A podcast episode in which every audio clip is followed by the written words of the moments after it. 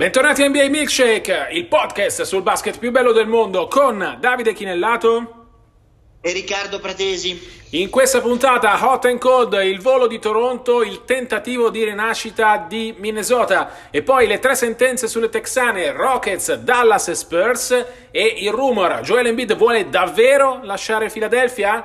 Questo è NBA Milkshake.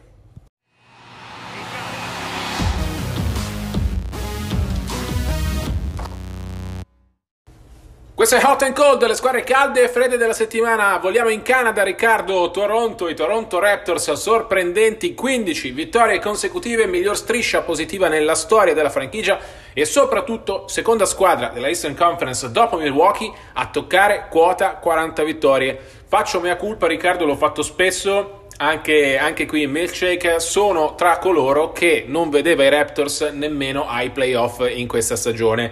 È giusto ammettere le proprie colpe, i propri errori. Toronto mi ha sorpreso, continua a sorprendermi. È evidente che la campagna della scorsa stagione non ha lasciato solo un titolo storico, il primo nella storia del Canada per la franchigia dei Raptors, ma soprattutto una cultura vincente che stiamo vedendo quest'anno, perché continuano ad uscire giocatori per infortunio, chiunque entri. L'ultimo miracolato, chiamiamolo così, da Nick Nurse e Terence Davis, assolutamente all'altezza di Kyle Lowry. Chiunque entri riesce a fare la differenza, sembra un sistema magnificamente collaudato. La domanda un po' azzardata, Riccardo, è: visto che continuano a sorprendere così tanto, li abbiamo sempre esclusi da idee di titolo eccetera eccetera, abbiamo fatto bene o ci sorprenderanno anche lì?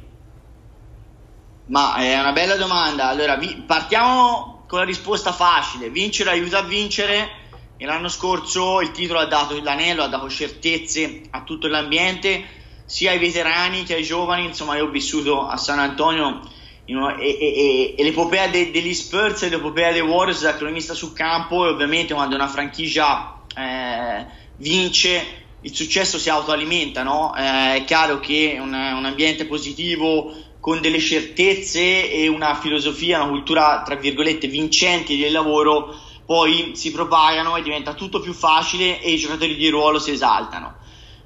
Questa premessa, insomma, abbiamo visto che comunque Siakam, secondo me, è il giocatore che ha fatto il maggiore salto di qualità, lo testimonia il fatto che partirà proprio questo fine settimana titolare allo Star Game a Chicago, ed sarà un po' lui, secondo me, l'ago della bilancia quando si arriverà al dentro fuori dei playoff. Però coach Nurse, l'abbiamo accennato, insomma, probabilmente secondo me merita al momento il riconoscimento di allenatore dell'anno, nonostante siano tanti che hanno fatto bene, da Spurs, tra Carlisle, tu sei in questo momento a Dallas, poi ne parleremo di Carlisle. Ti dico, per tornare, per non nascondersi, se no ho fatto troppo un giro di parole per non risponderti, allora la continuità è un discorso, le punte di rendimento è un altro, e i playoff dentro fuori conta, sì, se ne parlavo spesso, conta molto lo star power, no? La capacità di avere il grande giocatore che ti risolve la partita in bilico, la serie in bilico, come è stato l'anno scorso Leonard, rispetto, ricordiamo, agli anni precedenti in cui comunque Toronto ha fatto benissimo in stagione regolare e poi invece l'ingranaggio si era inceppato nei playoff. Per cui ti dico, molto secondo me dipenderà da Pascal Siakam, secondo me su tutti. Van Vliet è un altro giocatore che ha dimostrato di essere molto clutch ai playoff, ma aspetto qualche tiro decisivo. L'Est secondo me è molto aperta, nonostante Milwaukee abbia un vantaggio su tutte, secondo me dalla seconda fino a Indiana, quindi fino alla sesta, c'è grande equilibrio. È veramente un infortunio, un'acquisizione di uno svincolato, cioè qualunque piccolo movimento secondo me può cambiare gli equilibri e le prospettive, per cui per il momento li vedo ancora un filino sotto la concorrenza, ma attenzione perché, ripeto, sono possibilisti, ecco, ci hanno stupito già molte volte, meno di te, ma anche a me, io non li avevo così avanti, e quindi potrebbero stupirci ancora. Allora, Toronto ha vinto 15 partite di fila, la numero 15 è arrivata contro Minnesota, che ha inaugurato l'era di Angelo Russell. È stato un cambiamento enorme quello fatto dai Wolves alla trade deadline, 7 giocatori nuovi, su tutti appunto l'ex ormai di Golden State. Però Minnesota ha perso 14 delle ultime 15 partite, aveva festeggiato l'arrivo di Russell travolgendo i Clippers con 26 triple a bersaglio e chiudendo la serie di 13 sconfitte consecutive. Contro Toronto ha retto per 2 quarti e mezzo, poi è tornata ad essere la solita Minnesota, quella che era precipitata appunto al penultimo posto della Western Conference. È evidente che non basta l'arrivo di D'Angelo Russell per trasformare in competitiva una squadra che finora aveva deluso, però a Minneapolis contano con Russell, che hanno inseguito per lungo tempo, la point guard che volevamo. Non abbiamo preso una point guard perché avevamo già in mente quella che volevamo, ha detto Gerson Rosas nella presentazione di D'Angelo Russell. Con la point guard che vogliono e con Karl-Anthony Towns, che dopo qualche malumore ha detto che l'arrivo di Russell lo ha convinto a restare, Minnesota vuole usare le partite che mancano di questo 2019-20 per iniziare a costruire le basi di una squadra vincente. Tu, Riccardo, l'ambiente di Minneapolis lo conosci benissimo, basta davvero D'Angelo Russell vicino a Karl-Anthony Towns per tornare ad essere, diciamo, da playoff, anche se vorrebbero qualcosa di più? Ma non scherziamo neanche, cioè sono peggio di Cassandra, cioè secondo me questa trade qua è la dannazione perpetua che costringerà a ulteriori tante consecutive annate di stenti in Minnesota Timberwolves, che insomma ho conosciuto bene vivendo un anno da cronista a Minneapolis, e quindi ahimè non vedo nulla di buono all'orizzonte. Allora, avevano stravinto contro i Clippers, come hai ricordato tu, ma senza D'Angelo Russell, che non era ancora disponibile. Aveva fatto una gran partita Beasley, che secondo me paradossalmente è il miglior acquisto che hanno fatto, la guardia dai Denver Nuggets, che probabilmente non avrebbe rinnovato, poi comunque a fine stagione i Nuggets non avrebbero rotto il salvadanaio, e secondo me può rivelarsi lui una pedina importante. Sul discorso Russell Towns, ahimè, Towns lo conosco bene, l'ho definito più volte un bambino petulante e capriccioso, e secondo me è l'uomo sbagliato da Alpha Dog per essere l'uomo franchigia. Insomma, abbinato con Russell per una questione di affinità elettive, secondo me c'è da aver paura, nel senso che loro sono anche amici, il problema è proprio quello, che diciamo il livello è molto simile e è un livello abbastanza preoccupante. Cioè ora se si fa, senza scherzare o voler offendere nessuno, chiaro che se c'è un progetto di lavoro importante e ambizioso, affidarsi a due ragazzi con un talento offensivo straordinario in entrambi i casi, ma con deficienze difensive clamorose e deficienze caratteriali altrettanto clamorose, è chiaro che è un azzardo significativo. E quindi, mentre sul discorso Wiggins, Dubs, io tengo una porticina aperta, perché potrebbe secondo me in un contesto diverso Wiggs anche rivelarsi un fit giusto, quantomeno meno sbagliato che a Minnie. Sul discorso sul tandem Russell Towns, al di là dei biglietti che hanno messo in vendita per la prossima partita, che hanno regalato ai tifosi per la prossima partita interna, che vedrà insomma il debutto al Target Center di Russell, che sono andati esauriti in un'ora, che ti dimostra che almeno l'entusiasmo nei ghiacci del Minnesota è stato scongelato, però io ho veramente enormi perplessità. È vero che lo dici tu che Russell lo volevano, ma il fatto che lo volessero non significa che sia la mossa giusta necessariamente, no? Vedremo esatto cosa faranno Gerson Rosas e il suo vice Gianluca Pascucci per riuscire a dare a Minnie una squadra il più possibile vincente. Su Wiggins chiudo, uso le parole di Steve Kerr. A Minnesota gli era chiesto di essere una star, noi non gli chiederemo di essere una star, ma di avere semplicemente un ruolo in una squadra che le star già ce le ha. Credo che si capisce lui prima di tutto che il suo valore non è quello di essere un fenomeno, ma di essere un buon giocatore in una squadra che si affida ad altri per vincere. Wiggins a Golden State possa fare davvero bene. E ti fermo, Davide, prima di chiudere il segmento, perché mi ha intrigato questo tuo a chiosa, e la penso come te, però a questo punto è la domanda scomoda, te la faccio. Allora, siccome poi Steph e Thompson tornano disponibili, no? Siccome poi comunque i Dubs avranno una scelta alta al prossimo draft e magari c'è un centro da prendere, con Wiggins abbiamo messo a posto il posto 3, poi abbiamo al 4 abbiamo Green, se dal draft ci arriva un centro, allora tutto sommato i Dubs saranno da corsa al prossimo anno, e parlo, cioè una squadra che può lottare per il titolo. Ricordiamoci, il primo anello l'hanno vinto comunque senza Durant, e hanno fatto il record di vittorie assoluto in NBA senza Durant. Quindi tu li vedi già da corsa eventualmente o no? Io assolutamente sì, ti aggiungo anche che non prenderei una scelta alta al draft, ma impacchetterei la scelta alta 2020 e la scelta alta 2021 ottenuta da Minnesota per prendere un centro all'altezza di Golden State e degli altri giocatori in rosa, per cui assolutamente sì, per rispondere alla tua domanda, Golden State tornerà da corsa con tutte le sue star a disposizione dalla prossima stagione.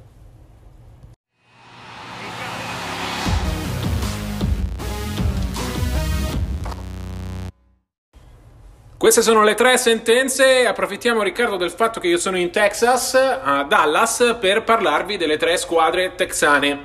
Allora, la prima sentenza, gioco in casa, visto che sto guardando dalla terrazza dove sono l'American Airlines Center, cioè Dallas è Doncic dipendente. Ero alla partita ieri sera contro Utah, primo tempo assolutamente inguardabile. Secondo tempo una discreta doppia reazione, perché poi i Mavs hanno rischiato di tornare sotto anche alla fine, però questa squadra mi ha dato l'impressione di soffrire tanto la mancanza di Doncic, non solo per quello che dà in campo, ma soprattutto in termini di leadership, perché Porzingis non è ancora, secondo me, pronto ad essere leader. Mi ha raccontato nello spogliatoio che ci sta mettendo molto più tempo del previsto a tornare quello che era New York, l'unicorno. Tra l'altro aveva un unicorno di peluche appoggiato al suo armadietto che faceva bella mostra di sé.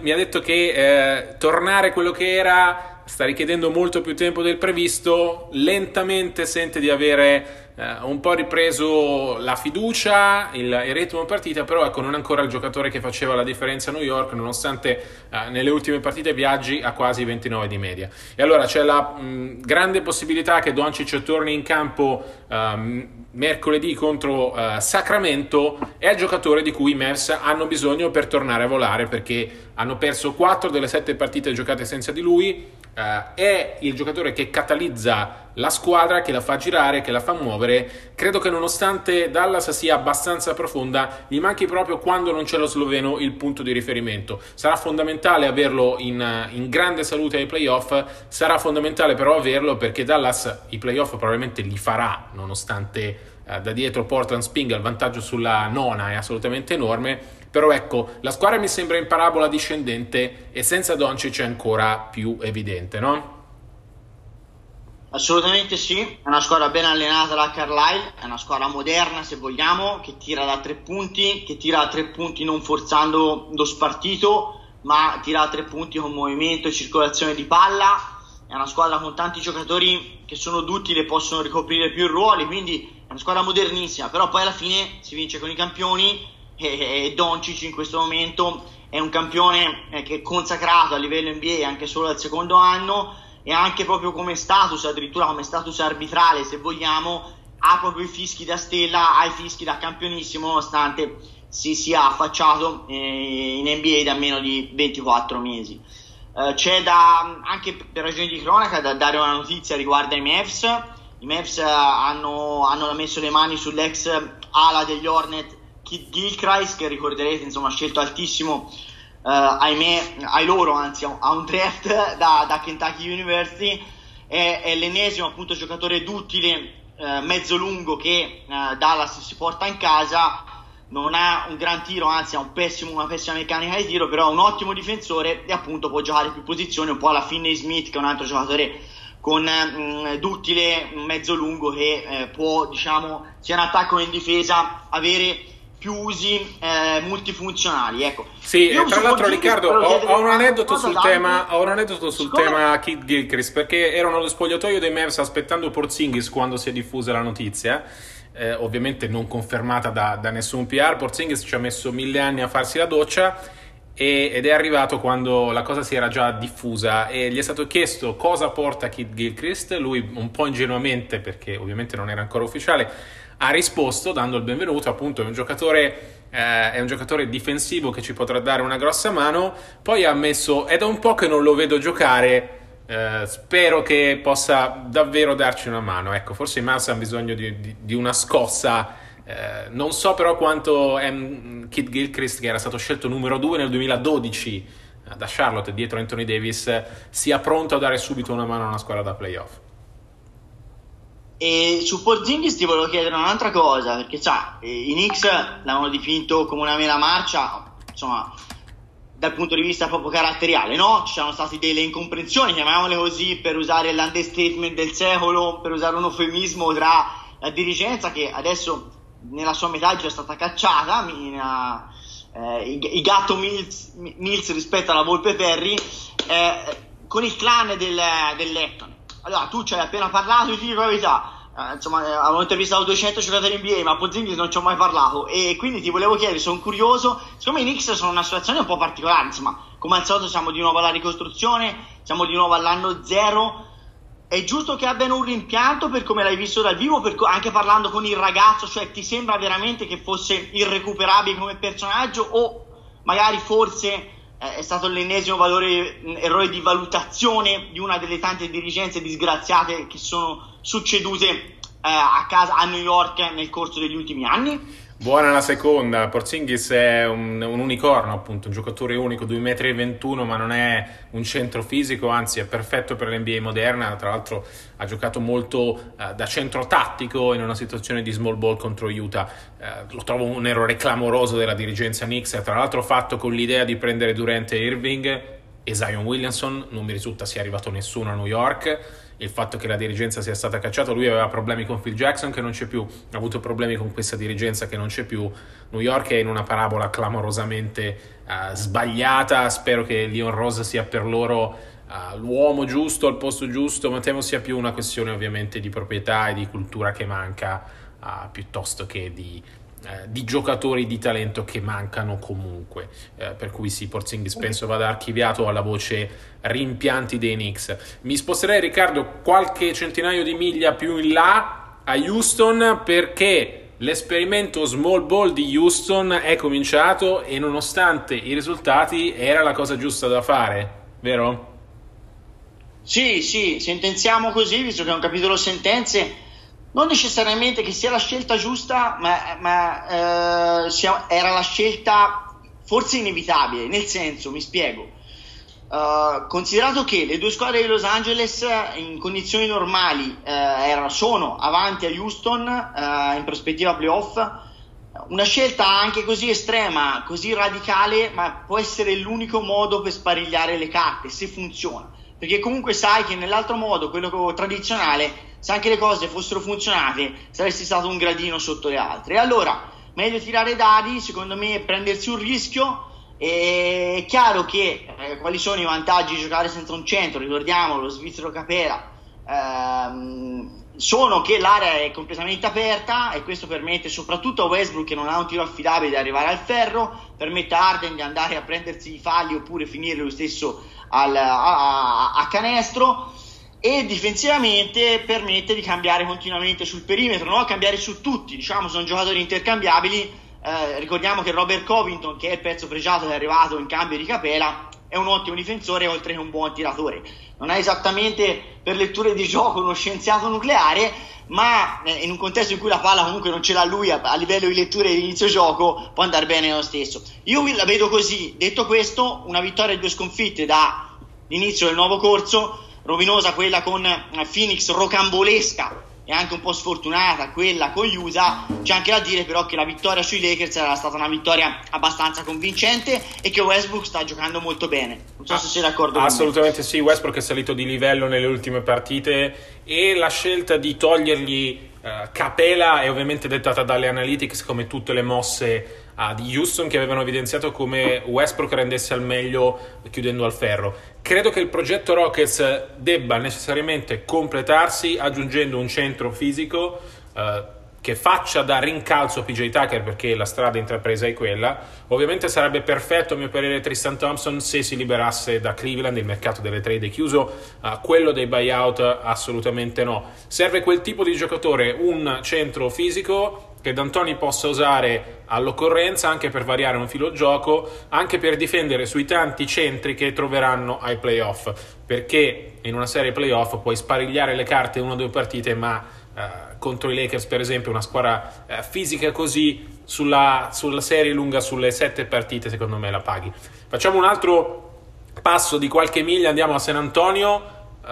Riccardo, questa è un po' dura da dire, ma San Antonio non farà i playoff per la prima volta dopo 22-23 stagioni. 5 sconfitte consecutive nel road trip, che è il solito ago della bilancia della stagione. Tra l'altro rimonta clamorosa subita da Denver nell'ultima partita. Secondo me, l'ho già detto in passato, è il momento a San Antonio di prendere decisioni importanti sulla costruzione della squadra. È chiaro che se non arrivassero i playoff, che è l'obiettivo per cui San Antonio si batterà da qui alla fine della stagione, sarà ancora più evidente, però le cose così, con questo percorso, non possono continuare, no? Sì, la sentenza è che non faranno i playoff, ci siamo cascati tante volte, perché per 22 volte ne hanno fatti ultimamente, ma onestamente chi l'ha visto dalla prima partita oggi, questa non può che essere la conclusione a cui si arriva, perché i fatti ci raccontano, oltre le sconfitte, di un gioco onestamente irriconoscibile rispetto a quello classico di scuola Spurs.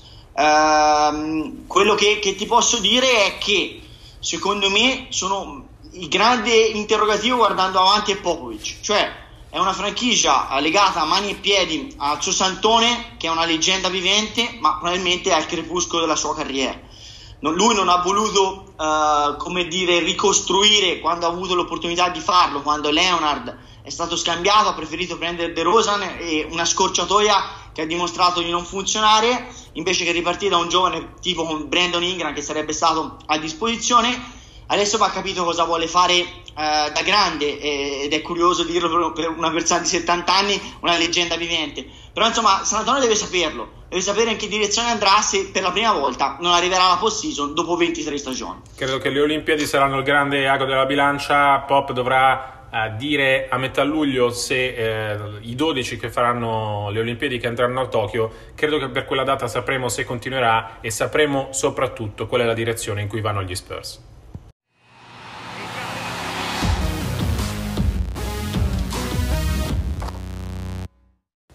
Questo è il rumor. Se non l'avete visto, andate a vedere l'account Instagram di Joel Embiid, che ha scritto esattamente questo: o muori da eroe o vivi abbastanza lungo per diventare il cattivo, citando anche Kobe Bryant, tra l'altro.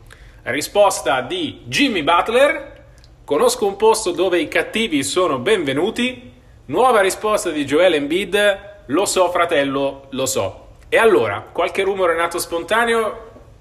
Jimmy Butler sta reclutando Joel Embiid per Miami, oppure, l'altra faccia della medaglia, Joel Embiid lascerà davvero Philadelphia? Risposta: assolutamente no. Primo, perché il mercato delle trade è chiuso, per cui non se ne parla fino a giugno. Secondo, perché su Joel Embiid Philadelphia ha costruito tutta la sua storia recente e vuole continuare a farlo. Però Riccardo, questo non definiamolo nemmeno malumore, però ecco, questo scambio di battute su Instagram apre il sipario sulla situazione di Philadelphia, che sta rendendo molto meno delle aspettative. È una squadra che in casa funziona, in trasferta fa dei fiaschi clamorosi e sembra lontana dal livello titolo che serve. Il nodo è sempre lo stesso, ne abbiamo anche già parlato in Milkshake: Joel Embiid e Ben Simmons sono compatibili oppure no? Beh, anche questa, Davide, non è solo un problema tecnico, è anche un problema evidentemente di rapporti, perché non è che Embiid va a piangere da Jimmy Butler, che è andato via proprio perché con la presenza di Simmons evidentemente non sentiva il ruolo abbastanza centrale. Teoricamente, se Embiid avesse un problema, dovrebbe andare a parlarne con Simmons, che è l'altro giovane rampollo emergente di casa 76ers. E invece questo non avviene, perché ve l'avevo raccontato anche in Milkshake l'anno scorso, andando nello spogliatoio di Philadelphia 76ers, avevo visto che, contrariamente alle baggianate che si leggevano sui social, ci fosse questo grande rapporto tra Jimmy e Embiid. E questo però ti fa pensare che il rapporto tra Butler e Simmons e tra Embiid e Simmons non sia ideale. Ora, se c'è un problema tecnico di convivenza, nel senso, finché Simmons non ha una rispettabilità con il tiro da fuori, e onestamente sono passati diversi anni e la situazione resta sempre la stessa e miglioramenti non si vedono, è chiaro che Simmons diventa importante come realizzatore solo se si avvicina al ferro, e per avvicinarsi al ferro ha bisogno di spazio, e ovviamente quello spazio è occupato dall'anima lunga del ragazzo del Camerun, e quindi ovviamente c'è un problema di compatibilità tecnica. Però siccome sono due giocatori dal talento straordinario, parlavi tu di un unicorno prima, questi sono comunque giocatori speciali in maniera diversa, perché comunque abbiamo uno dei più grandi lunghi di un NBA contemporanea perimetrale, ma Embiid è un grande lungo, e Simmons, con tutte le carenze al tiro, con i chiaroscuri comportamentali, resta un giocatore di un talento assolutamente abbagliante. E quindi se loro andassero d'accordo, secondo me i grandi giocatori trovano un modo per convivere, anche solo per vincere assieme, no? Kobe e Shaq l'hanno fatto con caratteri e caratteristiche e caratteri opposti, e invece prima di separarsi, ma dopo aver vinto, ecco. Invece insomma, qualche dubbio viene, cosa succederà? I playoff secondo me ci diranno di più, e in base a quello che succederà gli scenari in estate potrebbero essere, insomma, aperti a tutte le soluzioni. Tu che soluzioni immagini, e soprattutto che cammino playoff immagini dei 76ers? Credo che Philadelphia abbia due mesi per capire come funzionare insieme, perché non sono solo Embiid e Simmons, sono anche Tobias Harris e Al Horford, che non stanno funzionando come ci si aspettava e come i loro grandi contratti comanderebbero. I playoff saranno l'ultima occasione per questo gruppo. Credo che i Sixers, così come sono, non possano e non riescano ad andare lontano, a meno di una sorta di patto d'acciaio tra le star. Abbiamo un unico obiettivo: cerchiamo di giocare al meglio, mettiamo da parte i nostri ego, facciamo tutto quello che serve per vincere e per arrivare il più lontano possibile. Credo però che Philadelphia consideri tutto un fallimento, ad eccezione di un viaggio alle finals. Faccio fatica a immaginarli andare oltre Milwaukee, andare anche oltre Toronto per come sta giocando, e per cui mi aspetto che in estate succeda qualcosa di importante. Harris e Horford hanno contratti troppo pesanti per essere ceduti anche con una stagione in meno. Il dubbio resta tra Simmons e Embiid, però Simmons anche lui sta iniziando il contratto al massimo. Faccio fatica a vedere Fila che si separa da Embiid, ma credo che questo gruppo, così come, faccia fatica ad andare lontano. C'è bisogno di una soluzione, può essere trovata solo con l'unità di intenti, che però da ottobre ad adesso non sono ancora riusciti a trovare, oppure intervenendo pesantemente sul mercato. Di certo, se Houston è andato all-in, come abbiamo detto, Fila è all-in da tutto l'anno. Per ora è una scommessa che non sta pagando.